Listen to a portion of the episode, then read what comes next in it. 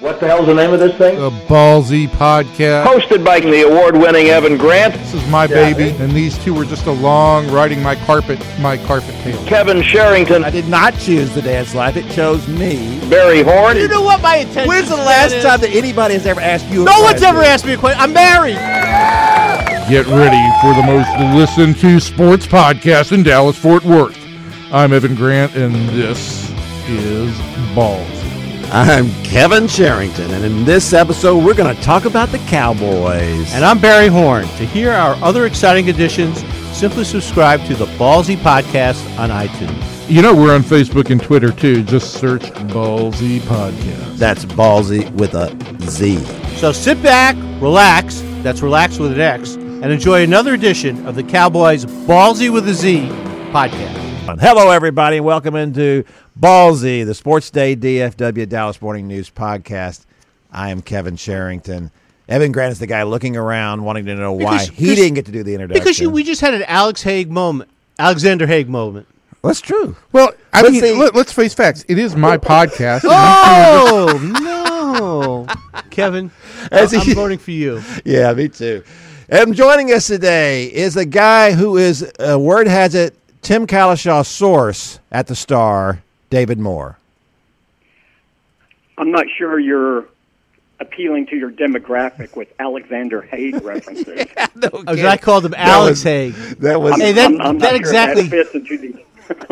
That hits our demographic. no, no. Li- listen, we've got movies about the Post now. We've got a lot of things happening from that era. 70s Okay? are back in, baby. Yeah, that's right. the 70s are back Well, in. People are going to the. I got tied up last night. I got tied up last night, but and I only watched the first half. I don't want to congratulate Evan on Georgia's national championship. That's good, David. That's a good one. Well, David, I think That's there's an, very interest, an interesting headline in today's Dallas Morning News. It says, New role for Moore isn't the fix local fans have been looking for. Are you moving off That the Cowboys? specifically to me. Are, are you moving off the Cowboys? It's uh, actually there was at one point this year where they released Damontre Moore and then they released Kellen Moore a few days later, I was waiting for the other shoe to drop. But for some reason, it did not come. Yeah, that would have been good. So, so uh, our old pal Tim Cowlishaw writes that he's just been pounding on poor Jason Garrett uh, and the and the coaching staff there, and now he's picking on little Kellen Moore. I mean, come on, back off. He may be the greatest quarterback coach in the history of the game.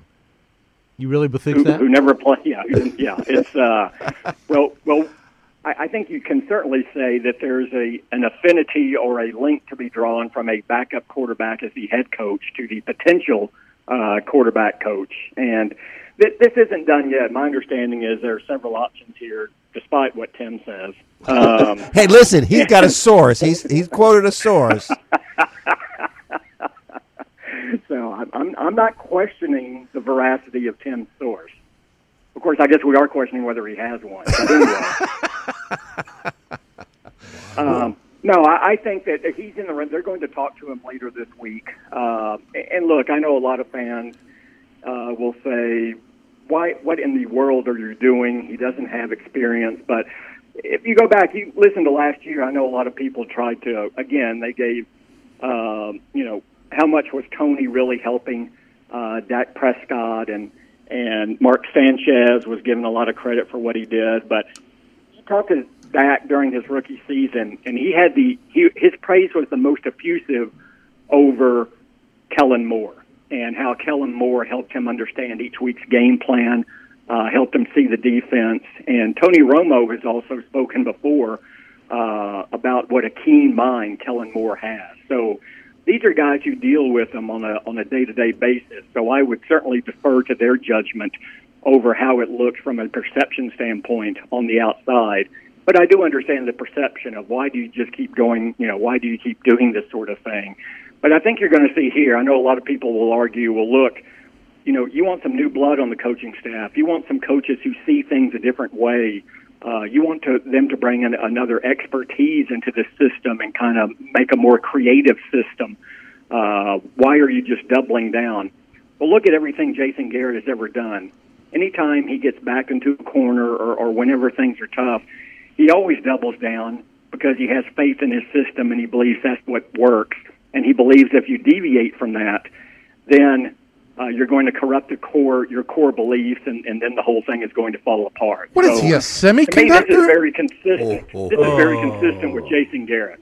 Yeah, it, it is, and, and you're right, and this is who he is. And I, and I have to say this: I, I, listen, I don't know if Kellen Moore is going to be a good assistant coach, and I'm not going to. You know, uh, the the league is filled, sports is filled with uh, coaches and managers who were nothing as players. You know, some of some of who never even played. It has no- Mike Leach has didn't no- even play college football. This has nothing to do with playing experience. No. My question here goes to what the interview process was, who was contacted, and it, it, I, I think it's endemic of, of too many coaches around pro sports is they end up going with somebody that they're comfortable with, and you win by stepping out of your area of comfort.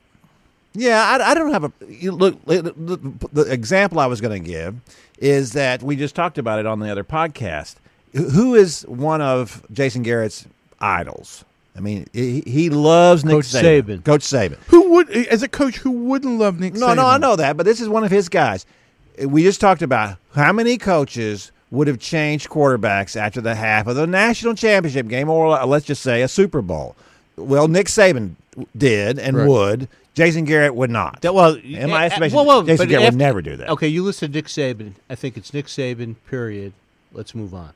Yeah, There's not. There's probably no other coach. That There, there probably isn't, but what I'm saying is that, that Jason Garrett is on the complete other end of that spectrum. He is a guy that, that, that and to me that's that's the problem I have with Jason Garrett. It's is not he's what he going does. to take. He's always going to go for the safest route. Well, he's just going to go with because we we're going to stick with who we are. This is who we are, what we are. That whole that when he made that ridiculous, we play 60 minutes, and that's why we didn't take you know Dak out of the game, which is ridiculous. So then, what about at the end of the season? If you'd had a game to give here, you would have taken him out. So what happened to the oh we play 60 minutes thing? It's it's a it's a stupid argument to make. But to me, that's that's my problem with Jason Garrett is is that uh, in your philosophy and the things you want to do, uh, I, I don't have a I don't have a big problem with all that. I do think it's important to have a staff where you get along. I remember what happened in, on the Rangers staff in the, in the spring training when the nutso pitching coach uh, basically challenged the manager. Uh, We have names. Oscar names, Acosta. names, Oscar names. Acosta. Yeah, Oscar uh, Acosta was basically an open rebellion of, uh, against Jerry Narron. Yeah, Um, yeah. So uh, you, you you don't you don't need anything like that either. But uh, but my, my problem with Jason is that i- i- if there is anybody on that staff, if there is anybody who's going to challenge him and say, "Hey, do, do you think if Scott Linehan went to him and said, I think we need to make this change,' do you think he would do that?" Uh, it, it, the thing about Jason is, and and you know, Evan, I think you mentioned him taking always the safe route.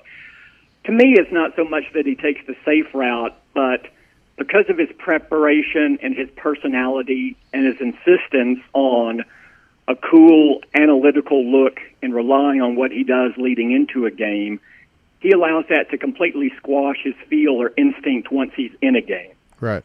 So I don't think he trusts his. I don't know if it's not whether he trusts his instinct or feel during a game, or if it's so buried beneath the preparation that he won't allow it to come out. But uh, I think he consistently, you know, responds well after the fact when he should in games, and I think that's probably his greatest weakness as a coach. Now, if if the coordinator's coming in and lobbying to make a change, I think he gives a lot of weight to that because he does let the coordinator call the plays. Uh, now, look, they collaborate on that and, and the overall scheme going in, but but whether or not you make a change at quarterback uh, is going to be on the head coach. My belief would be, uh, if you want to play out this hypothetical, uh, Scott Linehan would come to him at the half and say, "Look, we need to make a quarterback change uh, to start the third quarter, like you did in the national championship game last night." I believe Jason Garrett's first reaction would be, okay, let's give him another series or two and see how this plays out, and then let's talk about it. But this is not really Uh, this is not really a good analogy because backup quarterbacks in college are different than backup quarterbacks. In And I, don't- I don't know. I, don't, I, I would have said that Norman. I would have In a said that. national cha- in a national championship game, And No, Jeff, no, you, no, you, I- I you started a a kid stu- who a never, who play. barely even played during the season. right? But but That was that was. I think I think what. Barry I think what Barry is saying here is that the raw talent level of a college freshman quarterback compared to a guy who's Thank you, basically been a career long NFL backup there's a difference in talent level here. David, the, the but the one thing I want to hit on the Kellen Moore Well, thing, I'm and glad you can speak for Barry. E- because Evan, can you come home with me today? much better than he did. Can you come home t- with me today to talk to Mrs. Horn about No, this- several things I wanted? I've no, meaning- this only works when it's us in the room. If if the wives get involved, then we're all going to be wrong. So, um, and they will interpret interpret it differently.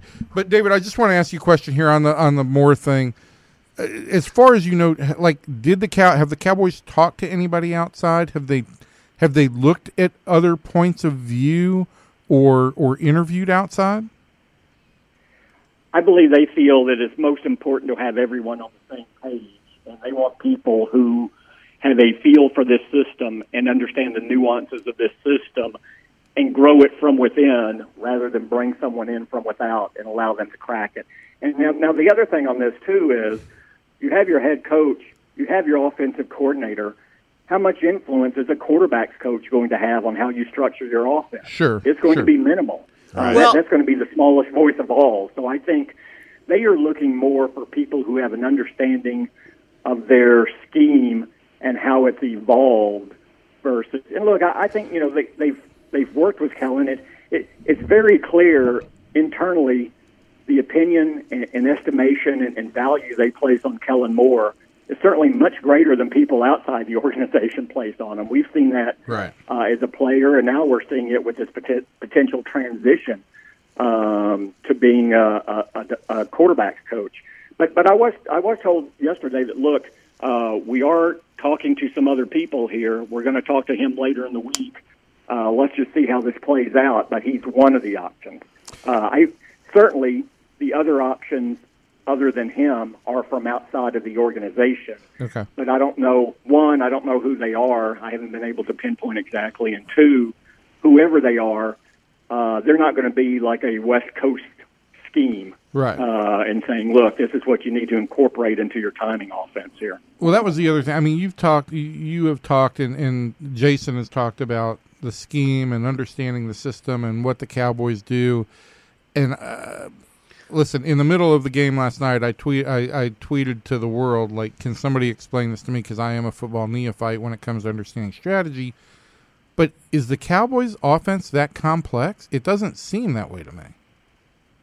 No, I would say I would argue it's the opposite of complex. Right, If, I if anything, if anything, it is like, look, you get quality players in place, strip down uh, the system as much as you can, and make it simple, as simple as you can, without being simplistic. If that makes sense Right. because you want an athlete's ability to come through. We don't want him thinking about what he needs to do. We want him using his athletic ability. So it is not a complicated offense, but it is it's certainly not a West Coast scheme. And you have, uh, you know, you have different reads, you have different mileposts, you have different uh, cues that you look at defensively on how you react from an offensive standpoint. And you do have like a zone blocking scheme up front, which is different than what a lot of other teams use.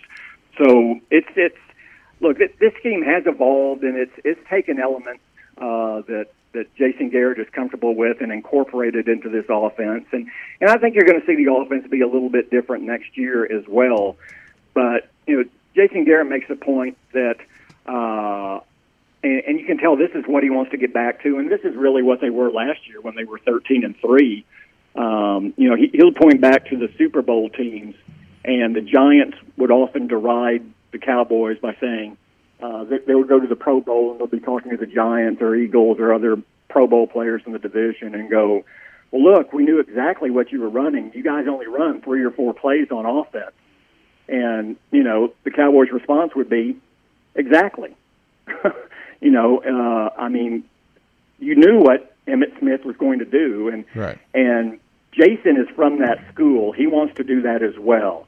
The difference is in the pre-cap era, uh, you could acquire talent and maybe overpower teams the way you can't now. And if your scheme's not working, you have to scheme Dez Bryant open. You have to scheme Cole Beasley open. You can't just say, "Look, keep doing what you're doing and do it better." At the risk of raising the ire of Evan Grant, I'm going to try and change the subject here. Oh my God! Well, no, I, I, you mentioned Dez Bryant. What's his future with this team? We we beat this to death last week Well, with I, him. I forgot. We did beat this to death. last I'd like to know right now. Another week has gone uh, by. What's his future with the team? Evan, it's quiet. Breaking. Barry acknowledges the dementia. Yeah. This this is to me their their primary offensive question in the off season. Um, I think it's probably going to work out where he's still here, but I don't think that's a certain. Uh, I believe based on where he is and what they need to do uh, cap wise and, and offensively to supplement this team, they will go to him and ask him to take a pay cut. Um, he's not going to like that, and they also have to find a number that they can cut him to that would still be comparable or slightly above what he could make if they just outright release him.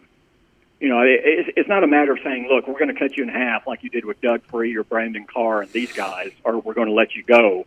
Because if you cut his base salary in half, then he's going to say, well, fine, I'll hit the open market, and with a signing bonus and a two year deal, I'm going to make more in guaranteed money than what you're going to pay me this next year. So why would I do that? So it's about finding that number without kicking him off to the standpoint that uh, you really don't want him around because he is so unhappy with what you've done. And and I think that's going to be very delicate, and it's going to take it's going to take a lot of work behind the scenes uh, because we've seen that that Dez is is very temperamental and and flies off the handle and takes things personally rather than a business standpoint. And I think this is going to be a very delicate negotiation to reduce his salary yet keep him involved and feeling he's respected the way he needs to be going into next season. It, it's a very difficult balancing act on this one. Barry, does that all refresh you, or are you still playing words with friends? Evan, every week we get thousands, tens of thousands of new listeners. I wanted them Tens of that. I like that. Good. tens of I will, I thousands. will also I will also reiterate something that both Barry, not Barry, that Kevin, David, and I all said last week, which is the the other part of the Dez Bryant equation is there's nobody here ready to step into a number one role, There's not, but, and but- I, I don't see them drafting a number one wide receiver this year. Well, you don't know what they're going to do. We don't know what they're going to draft. We don't know what they're going to bring. But here's but my point about all this is, and everybody, and this is what we just talked about. That uh, I believe that what Jimmy Johnson would do. You remember when Jimmy would always cut his third round draft pick every year? It seemed like, Yeah. You know, and, and I think that, uh, and that's a pretty high pick. And, and I always thought, even back then, that the genius of Jimmy was I want players. Okay, are you playing or not? I, I'm not. I don't care what your pedigree is. I don't care what your history is. I don't care about any of that. Are you playing now? And to me, that sent. Not only did you end up with the best players, but you sent a message to the rest of the team. Uh, I don't know what message they're sending with with Dez Bryant playing like he's playing now. Uh, and at the end of this year, like he's producing. producing like he's producing now. And to the to the larger point is this he's going to count 14 million against the cap if you don't get him to take a pay cut next year. That's a lot of money. Uh, the money you, you need to be spending on people like Demarcus Lawrence, uh, you know David Irving. You know if, if someone uh, makes him an offer, which I'm sure they will, uh, you you know you've got people that you have to re-sign, and you're invested in Dak Prescott. You we can talk about the fact that they can't find another uh, number one receiver. Where are they going to find another quarterback? Right. And, and so this is clearly there's no connection between the two guys. None. None. I, I've seen two years of this now. It's not going anywhere. It's There- going there's- backwards. There's no rapport there. I, I I don't know what whether you whether the word is connection, rapport, chemistry. David, do you have a word that you would use? I'll use all three of those, and I believe I have. And uh, describing what they do not have. Right. Chemistry, you can throw that out as well. yeah. Uh, But- but it's just evidently not I, I think there. a big part, you know, I think a big part of this too is, I mean, you know, Kevin's right. Look, when you look at it, I, I think that I think Dez is going to be like the third highest paid receiver in the league last year. Uh, his his production is clearly not commensurate with that. So you have to bring that in line, or you have to address it in some way, shape, or form. Um, and you know, the thing is, look, Dez may not. Dez is not an elite receiver. I still think he's a lead receiver on a mediocre offense, and on an outstanding offense, he's probably going to be your second receiver. But temperamentally, can he accept that second receiver Right. role? And this is the other Exactly. thing they have to work through as well. And if you put him in that role, and it's clear he's in that role, is his production even worse? Because look, you know, if, if you saw uh, his his mea culpa at the end of this season, it was, oh, well, I let things get to me. I let the system get to me. I let this get, you know, yeah, I made more mistakes, but I let all this twirling around me get to me. Well, you know, I'm tired of, of other people always talking about, oh, Dez is more mature this year. Uh, Dez isn't more mature. He or he would have been able to handle this season better than he did. He would have handled last year differently when he had a knee injury and didn't show up at the Star for two days because he assumed the worst when it turned out he was only going to miss two or three games. Um, you know, some people just don't have. Some people want to be uh, the focal point or the the leader of a unit, but don't have the temperament to do so. And, and it's very clear Dez does not. And they've always they've done a good job, I think, by and large, up to this point, of allowing him to carve his like separate but equal sort of universe within the, the scheme of things without it disrupting uh, how everything works. But I think that's going to be harder to do going forward than it's been in the past because uh, of his declining skills. And look, one of his best skills was you, you keep always hearing about how well he makes plays at the top. You know, he makes these uh, contested catches that, that other receivers don't. And you know, at one point, if you threw a De- Dez a contested ball, he was probably winning 70, maybe 75 percent of those confrontations. Now what? It may be down to 45 percent. That's a pretty significant drop.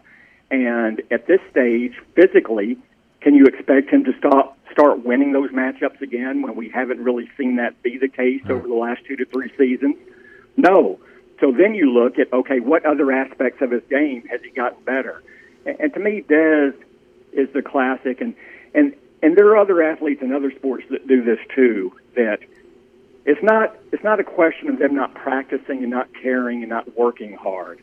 Uh, they do all of that, but do they work on the things that they don't do well in order to get better? Work on your You know, craft. some players, yeah, some players so need to be dominant in every setting that even in practice, they won't allow themselves to be vulnerable and work on the things they don't do well because they don't want to be exposed in practice or give uh, their teammates like a you know a leg up in that competition. Da- David, And to, to me, Dez kind of falls into that category.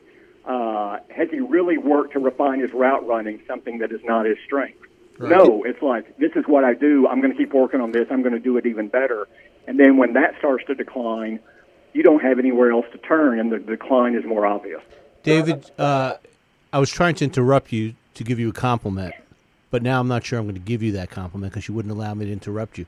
But but but that was probably the most cogent, and well, it might not be a compliment. That was probably the most cogent, analytical, dead-on thing analysis you've ever given us. The, your uh, de- about Dez. That that that was brilliant. So, in other words, let me just cut to the you, and you wanted to interrupt him. Oh, are you gonna don't interpret me again? D- don't say what I meant to say. Everything else has been pap. No. That's right. Well, you know, one of the arguments I've read, and, and I'll just say from Bob Sturm, who I respect immensely. Uh, Bob could, you know, uh, run rings around me in, in, in analyzing football and recognizing things. But one of the things he said about Dez was he is sure that if Dez went someplace else or the right place, he'd be a star again and have those three years like he had in the middle of his career when he went over a thousand yards. And and I and I'm and I'm telling you, even if you think that's true.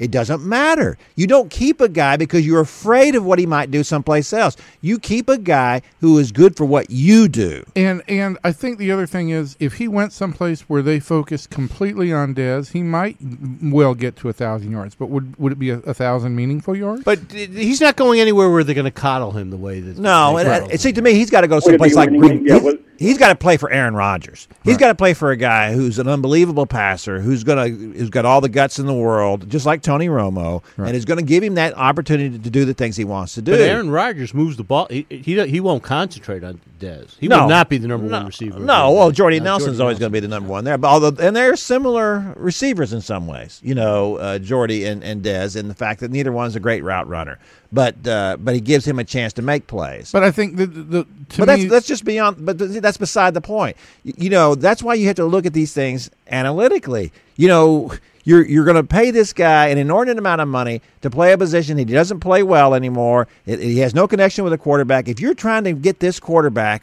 I mean, to me, that's the number one goal of the offseason is get get Dak back to what he looked like he was his his rookie season and get him back to playing at an effective level because he looked lost at the end of this last year. I think it's too soon to give up on Dak. And Oh, I, for sure. And I think if you if you really want to give him the best chance to succeed and make this Dak friendly, like they made it Romo friendly, then you need to remove these elements where he clearly is not comfortable with, and give him some weapons that he is comfortable with. So, I I, I can't disagree with any of that. I, I and and I just feel like the the recession of of Dez's skills has has been significant, and it is at a point in time where you know you start to approach your thirties, and you have to work harder to maintain a level. You're not going to get better, but you have to work harder to maintain your level, and I'm sorry, I just don't see it. I mean, I, I looked at Dez, AJ Green, Julio Jones as all in the same kind of class at the same point in time, and you can't tell me that he's anywhere near those two other guys. no, he's not.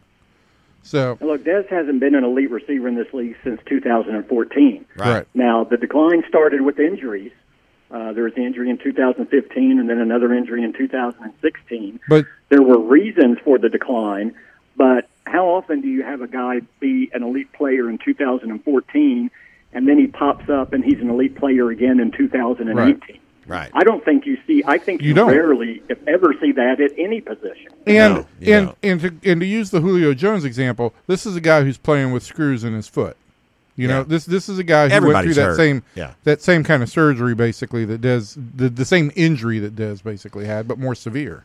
So, so to me, you know, the question about oh, okay, okay, if you subtract Dez and now you don't have a number one because Terrance Williams isn't one, and obviously Cole Beasley's not, and, and you know Bryce Bryce, Butler's Butler's not. You know, yeah, I get all that, but here's the thing: could I replace Dez's numbers for a lot less than fourteen million dollars? Yeah, I think I could. Mm-hmm. I think I could go out and, and you could- Personally? you could, sign a no, not personally, but you could go out and sign a free agent probably for five million. Who's going to who's going to replicate those numbers? So I, I don't think that that's to me that's not the issue. People are looking at it like they don't have anything better, so they shouldn't they should like, get rid of him. I'd just I think like to that's jump in here and thank you, bo- you guys, for taking ten minutes to talk about Dez, who you made fun of me for bringing up. Thank no, you. that was mostly that was mostly Evan that made fun of you on that. Yeah. No, it was completely me. Um, Okay. And uh, what can I say, Barry? You what, you took us down a rabbit hole, and we followed. We okay, followed. That's we, what we're like. we followed you down the rabbit hole. You little rascally rabbit. So, so if we're talking about uh, guys that they need to resign and need to keep, obviously Demarcus Lawrence is one of those guys. Do you first of all think that uh, he will end up back with the Cowboys? Uh, will it take a tag to get him, or will they pay? There is no way he's not back with the Cowboys next season. Uh, he will be back. You can't you can't lament the lack of a pass rush for all these years after Demarcus Ware leaves. Finally, find a guy and then just let him go. Uh, that is not Right. going to happen. Um, and the, I, at the moment, I would say the franchise tag, but the franchise tag is exorbitant, and they much they're going to do all they can uh, to not apply the tag because of what I believe it's going to, probably going to be for that position. It's going to be around seventeen million. Is that right? Um, Wow. They'd rather get yeah, they'd rather get a long term deal so they can lower that this first year, give him more guaranteed money. But now the problem you get into is once the pa- there's such a premium on pass rushers, when they get to the market, it inflates what they're worth. Uh, you know, Olivier Vernon, you know, going to the Giants last year. Kevin's Uh, friend. Kevin's favorite guy. Yeah. is, Yeah. is an example. I mean, what I think he wound up like what 65, 70 million, something like that. Right. Um, now, look, it's you don't get all of that money, but the, he got an exorbitant signing bonus in, in the first year guaranteed, so a significant portion of his was guaranteed. Uh, the Cowboys are really going to have to ante up on this guy. Uh, I think they will, but the economics, you know, his agent can say, "Well, look, 17 million is a pretty good payday. It's guaranteed. Uh, let's bet on you. If you have another season, how much would you be worth on the open market next year? Now they could franchise him again next year, but again, you don't want to keep giving those one year, seventeen uh, million dollar contracts. The Redskins uh, you do want it to with get their the guy. quarterback. Yeah, they- they- Well, Kirk yeah, Cousins. and and now and now they're in a position where they can't tag him again, and they don't have a long term deal with him. yeah. So, um, you know, you can do that now, and, and I can see. Look, you, this is another tough one. Right after Dez, I think this is the toughest one because it's. I don't put it on the same level as Dez because you know that DeMarcus Lawrence is going to be back. That's not the question. The question is how important is it to you to maybe pay a little more than you want so you don't have to use the franchise tag on them and you can use that other money to do some other things this season. Uh, they're going to have to determine what that value is for them. But he, he will be back. But, you know, from his side, his agent can say, look, take the 17 million. Uh, it, you know, this, what they offered you is less than what Vernon got from, uh, from New York. Why would you take that? You had, you had twice as you know, you had what, seven more sacks than you did going into this season than he had last year when he got that contract. Just wait. So we'll see how it plays out. I, I would put that number two as far as uh, you know what they need to get done in the off season, and I put it at two, like I said, just because I know he's going to be back. Uh, it's just under what constraints? Will it be a long term contract or will it be the franchise tag? Where, where, as long as you're rating and grading, where would you put the necessity to- bring Will McClay back? Well, I, I think he is coming back. Um, I think Houston is one of the few teams that would actually uh, hold some uh, a pull for him at the moment. Um, and and at this stage, they they have expressed an interest. He's been cleared to talk to them, but no interview has been set up. And he has publicly said that until they contact him, he won't say whether or not he is going to stay. Uh, you know, out of respect for the process. But from from what from speaking to Will in the past, from what he has said, from speaking to other people in that organization, um, I I would be surprised if he leaves. And while he will not get the general manager's tag here because the owner carries that label and is not going to hand it over to anyone else.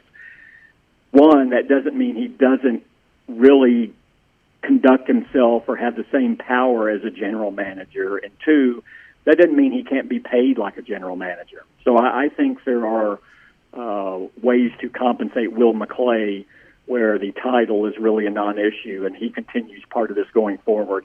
And I think it's essential for him to be part of this because I, I think he's gotten the the coaching staff and the scouting department on the same page in a way his predecessors have been unable to. And I think this is the biggest benefit. Uh, we, you know, I know fans are frustrated with, with Jason Garrett and, and, and point to him and, and how much success this team really had during his tenure. But I think one of the greatest aspects of the, uh, are the attributes they've had from this period of continuity is Will McClay's rise and his ability to have everyone in the organization, as much as you can in any organization, kind of come to look for the same things in player evaluations and come to the same conclusions. Listen, all evidence to the contrary, Jerry Jones is not going to live forever. Uh, and But we do know he will outlive the three, us. three of well, us. yeah, for sure. So, so there, I think there's certainly the possibility uh, when Stephen takes over that Stephens will not want to be the, the general manager. I don't think he has that kind of ego, uh, and, I, and I think that he could, you know, that, that Will McClay would have to think that uh, that someday I'm in the line for the job as a general It could manager. be a long. It could be a while from now. It could be a while, but but like but David laid out all the things that are the reasons why he might want to stay, and and certainly from the things that I've read when he said, and he's almost been emotional talking about what the Cowboys have done for him and some of his problems that uh, his family has had off the off the you know, or his family has had. So uh, I, I get that. I, I also get. I never ruled out the possibility a guy just decides, you know, hey, I'm going to make more money, and I got my own title, and and I'm going to go, and I'm going to take this. Uh, but I, I think what David just talked about there too is the thing that, that bothers me a little bit in sports in general is the is the continuity thing, and I, I just think it's very valuable. You know, we, we were all talking about a while ago about how the oh the Cowboys they, they need another quarterbacks coach. You know, is that do you really want to be putting uh, a new voice in Dak Dak Prescott's ear? Uh, you know, Isn't that what we always talk You're about? going to be putting a new voice in Dak Is- Prescott. is- well, is- not if it's but- Kellen Moore. If it's Kellen Moore, it's a guy he already knows. he knows him, but he's going to be now taking instruction. yeah, from but he listens to him a lot. It's a guy he knows and he's comfortable with. He's he's talked about that. We, is, we talk is about all the- continuity of mediocrity something you you, you like, uh, he's been there for two years, and what's his record? Dak? Dak's record. He's got 23 wins, right? Right? Right. Is that right? No, 22 wins. 22 wins. 22 wins. Now, that- that's another thing I want to ask about. For as long as we're talking about coaches, David, when you found out that Zeke was going to be uh, out six games, we thought at some point this season, what was your uh, your prediction for the Cowboys this season? We talked about that last. I, well, week. no, no, we did not. What What did you say? I, I still, I still thought even with him out that they were a team that could win 11 games okay. and, and win the division. See, I didn't think so. I, Um, I, I said nine and seven, and they and they ended up nine and seven. Oh, you're. Oh, So- here we go. No, Kevin. No, the, the, the you, know, you know what he's doing? He's patting himself on the back now. Have you the ever seen Kevin point pat is, himself on is the back? that our, our good friend Todd Archer used to work for us. He his reconstituted pick was nine and seven uh, after he found out about Zeke, and they ended up nine and seven. So if they end up what you say they were going to be, how can you say that it was a disappointing season? I just go back to it- you know yeah. you know that a couple of years ago Kevin went out to OTAs and said I think Kellen Moore is going to be a great quarterback. I did coach." not. Well, you know, say I, that. let me tell you something interesting about this uh, uh, as an aside, but it's not an aside. Uh, uh, on one of the studio shows, it was the Fox Studio show uh, uh, with Jimmy Johnson and um, Terry Bradshaw, who's a quarterback of note, once four Super Bowls. They said the most important uh, coach for a quarterback is not the offensive coordinator; it's the quarterback coach. Well, because it's- he relates to him every day. Right. Right. That, that's So position don't coach, and he- discount that. But don't discount that. And, and but and communication is is a huge element there, and obviously Kellen Moore has some. s- and- and- But we're getting back to that. But I, I want to go where the direction you guys were going, and you talked about continuity. You talked about Stephen, and you talked about Jerry, and and I know it's it's oversimplifying everything, but I, I go back to this. I look at the I look at sports today. I look at professional sports, and there are two elements of it. One, it's a big business, okay, and Jerry Jones is really good at the big business aspect of it. Right. He's great at it. He is. He's n- the the statistical analysis, data driven decision making process that most teams, most championship teams in sports have turned to. I believe that this Cowboys hierarchy is still behind the curve, and I, I don't know what they're using. I, he- here, here's the bottom line: unless Jerry has adopted it, they're behind the curve. Because Jerry's the ultimate decision maker. I think he's less a I think decision maker than he used to Jerry has be. adopted it. Yeah. Yeah, I think everyone below Jerry has adopted it uh, up through Stephen. Now, again, and this is this has always been my claim on, and, and we're talking about the general manager's job here, and and look, we left a very important person out. Really, Stephen Jones is the general manager day to day. So if you if you said make Will McClay general manager, you're in- essence saying remove duties from Jerry and Stephen because Stephen's really the day to day Jerry general manager. Jerry is the overarching general manager who can insert himself into the process at any time and say, no, I want this. And that is where this comes in. That is where you still have a random element to the decision making uh, at the star because I believe that Jerry defers 90% of the time to Yeah. Stephen and Will and others in the organization. But you don't have a true, pure system in place because 10% of the time, Jerry will go, okay, well, you know what? I've let you make all these other decisions, but I'm just adamantly opposed on this. I think this is what we should do. And if he says that, that is what you do. And so even though you have a system and a process in place that everyone follows, and you use it 99 out of every 10 decisions, that 10th decision, when you don't use it, it can be on a big one. Yep. And, and it can really change the whole feel and perception that you have a system in place and you follow a process. And Well, so that's the that- continuity you thing, will too. The- always have that with, yeah, you will always have that with Jerry Jones. Always. Right. That's a little bit of the, the old Nolan Ryan, Jon Daniels argument was that, that Nolan wanted to have say on things and uh, he wasn't around enough, I don't believe, to make those kind of decisions. Uh, and uh, and yet, if he's you know, if you say, well, they make a couple of them, it's the same thing. He's making Right. a couple of decisions. Well, uh, how many should he make? You know.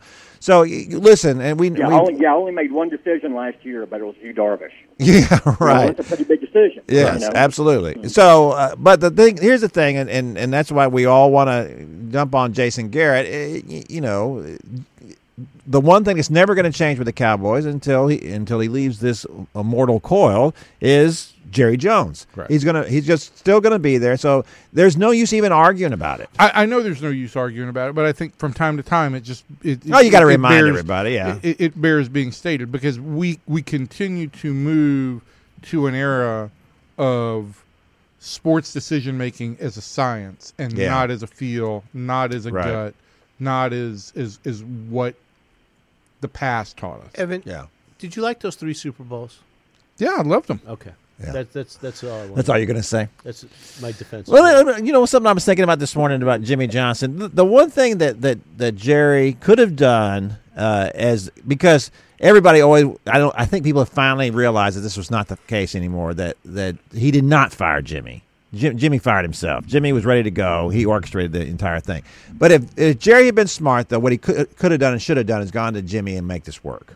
And of course, he wasn't willing to do that. Right. Uh, that that was the mistake that Jerry made was not going to Jimmy and say, "What can I do with you to make this thing work?" Not that he fired him. Jerry, you know, Jimmy fired himself. He was ready to go. On that note, Yeah. All right, David. It, it's been a pleasure talking to you today. Um, Now you're firing me now. Yeah. Well, we're letting all the Moores go. no, you're you're you're welcome to come back and join us for the I'm same. Moore's welcome, and I'm not. Yeah. That's right. No, you're you, you are always welcome here on Ballzy for for the same um, compensation that you will always get. You're our favorite mascot. Laurel and hearty handshake. well, is is that why? Is that why when I texted you yesterday, and asked you to be on Ballzy, you totally ignored my first text and made me text you again? Maybe. Let, let's let's pull back the curtain. I like that response. That was good. Barry is just good. Barry's just like the text police. He, you know, if he doesn't, he, he, Somebody's got to do it here. I know he is. Kevin, we asked Kev, I asked Kevin yesterday. He said, "I'm driving." I was driving to and from. Oh, you Houston. asked It was a- Kevin. It was a very, That's very responsible. yeah, it was a very stressful You day. Text and drive. Can you believe that, David? Illegal. They were telling me, "Oh, you couldn't make any calls and make any texts." I'm driving a a. You, but you had a time to text me four back thousand while you were vehicle. driving. You Let- texted uh, hang me on. back. Time Driving out. a semi across country. Yeah. Time out. Let's let's um let's just pull back the curtain a little bit on Ballzy here before we sign off. Yes, Kevin could not make any phone calls yesterday because times have gotten so tough here at Ballzy that he was working his second job as a furniture delivery man. Oh, to Houston. I was helping Houston. Actually, to Missouri, You couldn't even- City, even. You couldn't Where? even get Missouri like a City. local route. No, it was. And let me tell you something. It was a little nerve wracking to think that um, I'm, I'm helping out my son Ford here deliver Yeah, some sure furniture for for some little side money. And let me tell you something. It's a little nerve wracking that that bedroom furniture in the back of this pickup truck, and and we're taking this from Dallas to Houston. Did you? Was there insurance? Did you, Did you insure the furniture? Oh, are you kidding? No, we barely even had it tied down. Did the mattress fly out? No, There was no mattress. Although we were at one point behind a car on a freeway, like a Chevy Cruze, which is about as big as this table, and had two mattresses tied to the top of the of that thing. I told Ford, let's get around this guy Did, before. did you stop at blows Buc-ee's? up." We did. We drove right past. it. We thought about it. Oh, We were in a we were in a big hurry though. We had to get to good company. Kevin, can That uh, David, can you Houston. can you give that sound one more time? oh. He, I think. I think he gave that that that many times this Cowboy football season. Yeah, Yes. yes watching this all have. team. So David, will we Benjamin is will hovering um, over us. We got to go. We will have you on again soon to talk about the Cowboys, and um, we'll want the next time we have you on, we'll want to talk about the pressing issue of what will the Cowboys do with Dez Bryant. Hey, you can. You you could make fun of that all you want, Evan Grant. We got another 15 minutes. I couldn't get you off the topic once once you derided me for bringing it up. Because next week, you know what? We're gonna have tens of thousands of new listeners next week, and I think we should bring it up. I'm bringing you into to my next contract negotiation. you are Barry. You know what? You are a very stable genius. Yeah. Coming from you, Evan, that means a lot. David, enjoy some. I hope you get a couple days off here. Um, define a couple of days. One, two. Yeah, we'll see. All right. All right, David. There he goes. David Moore. He's out of here. David Moore, I think we should reveal, is taller than Kellen Moore, I believe. No, n- David Moore's not taller than anybody. Maybe Kirk Bohls. Wow. I wanted to have Kirk Bohls on today because I wanted. I, Did uh, really? let me ask you this question. Yeah. This has nothing to do with anything we've talked about. Yeah. How close did, did Texas ever really come close to hiring Nick Saban? Uh, I wouldn't say close. There were there were there were discussions, you know, and uh, I think Before Charlie Strong in the Charlie. Oh, absolutely. Yeah. about the money, you know, and I think there, from what I understand, there was talk that they they were prepared to offer him ten million. Um, so, uh, and I and I think it, I, I, it's an interesting uh, thought to, as to whether uh, Nick would have taken that um, to come to Texas. I really don't think so because I think he knew I was, I'm going to be able to get whatever money I want from Alabama. And I've got this program all in, in place. I'm in my. How old is Nick now? Sixty. 64, I think. I was going to say. Evan, you would have chipped in to get uh, Nick Saban to go to Austin, wouldn't you? have? Maybe then Oklahoma, uh, maybe then Georgia would be the national champions. But we're not any closer to, to UT winning a. a No, if or- Nick Saban, or- Nick Saban is now 66. Yeah. If Nick Saban had gone to UT at that point in time, Kirby Smart probably would have ended up as the head coach at Alabama. So, correct. Um, I, I'm quite content with the way things worked out. Look, I to go back to what we started to talk about earliest uh, in this podcast, in the first podcast today. I, I, I think we are now talking about is Nick Saban the greatest football college football coach ever, and it's no longer about is he on the Mount Rushmore. He's on the Mount Rushmore. Oh, I, I don't. I just don't see how you, you can say he's not. I mean, you could say that's why I brought up. The, you know, you have to have a point of a counterpoint. Is is the system, Well- you know, enabling him the opportunity to keep repeating himself? I just think that if you ask any coach in America who the best coach is, they'd all say it. he'd be a unanimous well, winner. by, by show of hands in here, who thinks he's the he's the uh, greatest college football coach there has ever been? yeah, I do. I'm I'm going to vote for it at Okay, this so it's three. Um, three, yeah. three zip. I, I, you know, I think that there's always different challenges from different eras. Um, certainly, the challenge now is you have smaller recruiting classes. Right. Uh, but the challenge, uh, you know, when Bear Bryant was recruiting, it wasn't like there was a whole lot of data for him to uh, review and film for him to review and, and, and all of that kind of stuff. And and they were going off a little bit more of a of an oral. Also Network. going on mostly white players There you go. for most of his That, career. that's a good point too. Um, uh, yeah, I mean, uh, but yeah, so what would that what would that Rushmore be? Oh, that'd be hard to, to that would be a lot harder. That that to me that shows you how far ahead Nick is. I mean, I I, I think he's uh, It, it, it's Saban and Bear, right? yeah. Okay, and then who? Well, who because now how many how many national championships does does Alabama have? uh, Is it is it fourteen? I don't. Uh, where's Rudy Bush? Because Um, It, it's twelve. Because I thought that Bear won nine. Am I am I am I crazy to say that? Six. uh, Six. Six? Is that what it was? Six? Okay. We have a man here We have Jose here is is, a photographic memory. so all right. So would would uh, one of the Notre Dame coaches make it? Are you talking about? Well, let me ask you this: like Knute Rockne Knute or Rockne or, Eric Airport Parseghian? Stadium? Yeah. Would Joe Paterno make it? Ooh. No, because here's, here's the thing. Uh, look, it depends what you're asking for a college coach. You know, Right. listen, but before the scandal and everything that happened at Penn State, you certainly would say that Joe Paterno was one of the greatest football Right. coaches ever. Not because he'd won so many national championships, he did win, uh, but he didn't pile them up. Right. But then the thing is, you say, but but look what look who he is, and look what he's done with these guys. And look It's- how long he's been there. It's a quality program and quality kids, and he does such a great job. Well, I mean, for the same reason, you, I, I don't know that we'd consider Woody Hayes the same way that we once did. Right. You know, I mean, But would No. would, he, would would we consider friend of the Ballzy podcast Barry Switzer?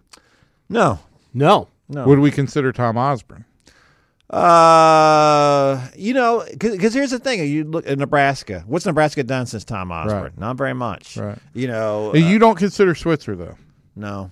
Why? I love Switzer. I mean, he's a great guy. He's a, he's he's Well- a, he's a little bit like the guy Lewis. But of- but he no, but he was a step ahead on So then recruiting. you- No, no, he, he yeah, he was he recruited black players long before a lot of other place people did, and uh, I think which that had a makes him with his something of a pioneer. Well, sure, sure. I, In not- this area of the country, I, I yeah, give, you I give, but Would you consider Bud Wilkinson more over than Switzer? Uh, well, Bud dominated. Right. Now, Barry didn't dominate. Right. Bud dominated the, the 50s. Different era. Different era. Uh, So, but, you know, I guess my, my point would be can you take any of these coaches and set plop them down in any era, and how would they succeed? Right. I, I think that Nick Saban would succeed in any era. Yeah. I think he, if you because I think it's more difficult now because of the I- scholarship limitations. It just it's just harder to be consistently good every year, and he just is. I mean, it's just it's amazing what he's been able to do.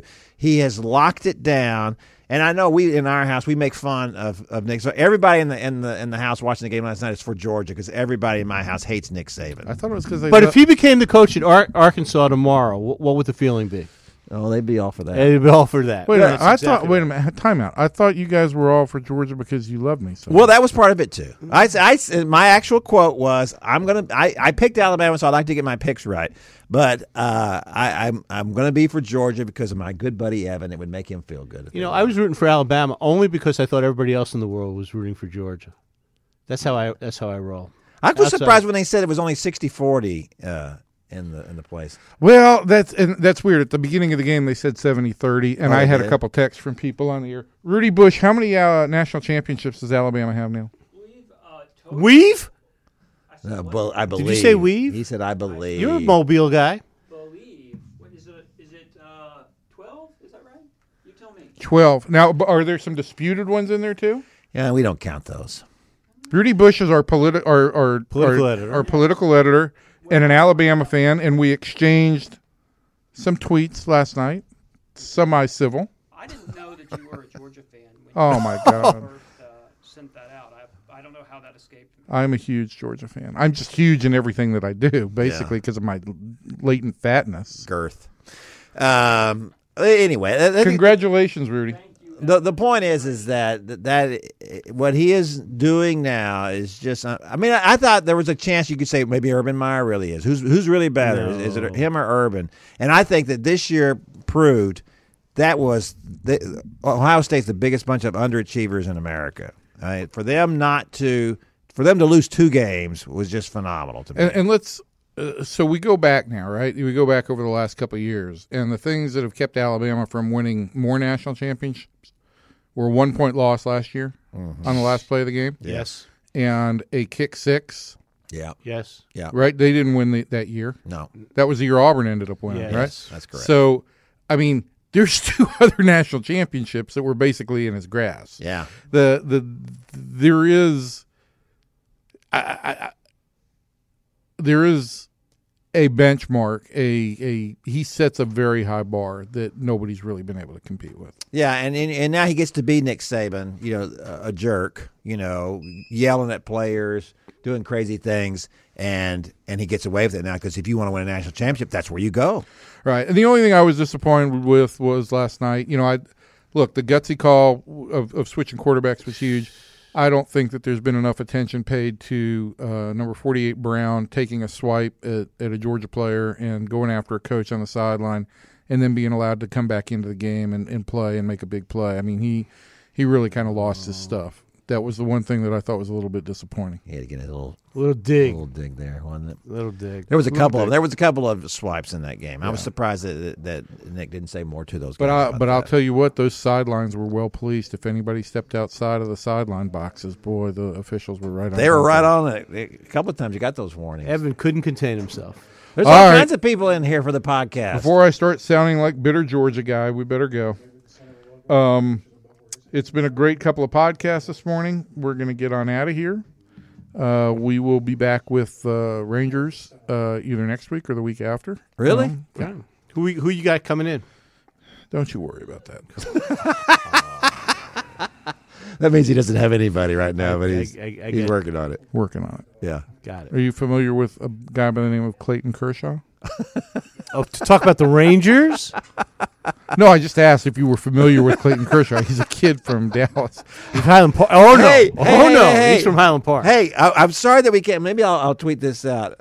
you know, our friend. We we brought this up about uh, my brother-in-law and the and the friendship with Sandy Koufax. Oh, Sandy Koufax. Yes. Well, look, that's one of the great stories of all time. Although every time you tell that We've story, it talked gets- about that. I, I have I have uh, I have uh, visual evidence. well, let's get Let's see Sandy the on next iPhone.